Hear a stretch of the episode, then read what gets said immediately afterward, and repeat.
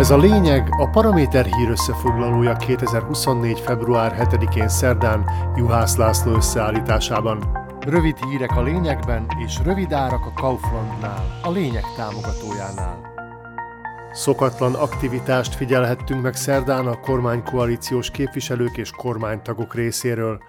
Az időhúzás december óta egészen mostanáig ellenzéki kiváltságnak tűnt, hiszen a képviselők úgy próbálták legalább néhány nappal elodázni a sokat bírált büntetőjogi reformok elfogadását, hogy órákon át olvastak fel a plénumban módosító indítványokat, és minden képviselői felszólalásra újabb felszólalással reagáltak. Persze csak az ellenzékiek, a kormánypárti szónokok csendben maradtak, hogy legalább ők ne húzzák az időt. Mikor pedig Pellegriniék lerövidítették az egyes olvasatokra szánt plénumidőt, ezt sem használták ki a Smer, a HLAS és az SNS képviselői, hogy minél gyorsabban letudhassák ezt az egész színjátékot.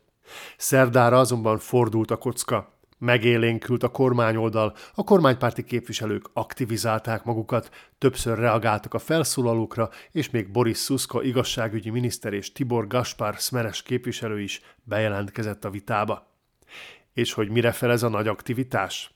Hát csak azért, mert most hirtelen a kormánypárti honatják és honanyák váltak érdekelté az időhúzásban. Azért változtattak munkamódszerükön a koalíciós képviselők, hogy nehogy a tervek szerint szerdán délután 5 órakor kerüljön sor a végszavazásra. Ez volt ugyanis az az időpont, amikor a parlament elé szólította a kormányellenes tüntetőket az ellenzék, hogy a képviselőket szembesítsék a nép elégedetlenségével. Bár a tüntetés kezdetekor még javában tárgyalták a büntető törvénykönyv módosítását, melynek elfogadására csak csütörtökön kerül sor, legalább azt sikerült elkerülni, hogy akkor szavazzanak a képviselők, amikor több tízezer ember tüntetett a módosítás elfogadása ellen a parlament előtt. El a kezekkel a demokráciánktól. Nem leszünk csendben. Ilyen és ehhez hasonló transzparensekkel tüntettek sok-sok ezeren a törvényhozás épülete előtt szerdán kora este. Bújjatok elő, gyávák! skandálta a tömeg, szavuk azonban a sajtójelentések szerint nem hallatszott be a parlamentbe, és átvitt értelemben sem hallották meg az ellenük tüntető tömegszavát a kormánypárti képviselők, akik holnap délelőtt minden valószínűség szerint simán áldásukat adják a kormánykoalíció arcátlan reformjára.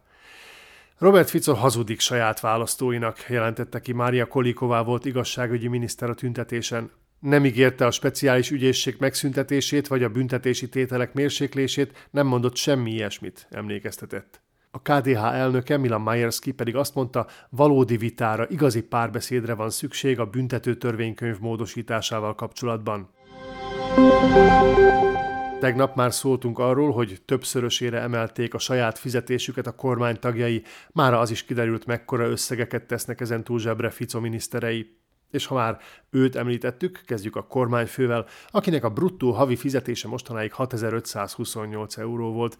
Ezt most közel duplájára emelték, így márciustól 11200 eurós fizetést kap majd, ami mindenféle levonások után is 9500 euró lesz. A mezei kormánytagok markát az eddigi 5,5 ezer helyett ezentúl nettó 7200 euró üti. Nem évente, hanem havonta.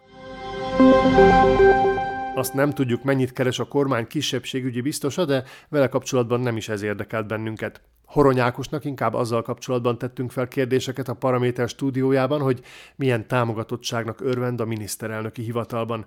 Arra is kíváncsiak voltunk, vajon inkább az őt jelölő Magyar Szövetség elnökét vagy a kormányhivatal szmeres vezetőjét tekinti-e főnökének, és azt is megkérdeztük tőle, összeegyeztethetők-e az értékrendjével azok a lépések, amiket ez a kormány tesz. A beszélgetésből kiderül, hogy a kisebbségügyi kormánybiztos nem akarja kellemetlen kérdésekkel terhelni kapcsolatát a Fico kormány minisztereivel, csak arra összpontosít, ami az ő hatáskörébe tartozik. Horonyákos egyébként örvendetesnek tartja, hogy Fico szinte minden felvetéséhez pozitívan viszonyul, szerinte ez amúgy sem áll távol a kormányfőtől. Érdemes végignézni a teljes beszélgetést, de előjáróban annyit még elárulunk, hogy Horonyákosnak meglehetősen pozitív a véleménye a miniszterelnökről, akinek kormánya ellen tízezrek tüntetnek már hetek óta. Hiszen, mint mondja, ha Fico megígér valamit, ahhoz általában tartja is magát. Nem hiába vártunk az új kormánybiztos kinevezésére. Végre egy ember, aki jót is tud mondani erről a kormányról. Ez volt a lényeg 2024. február 7-én, szerdán. Kommentált hírösszefoglalóval legközelebb holnap este jelentkezünk a Paraméteren, a Dikkereség podcastjainkat a Paramédia rovatban, illetve a Spotify, az Apple Podcasts, a Google Podcasts és a Podbean platformjain.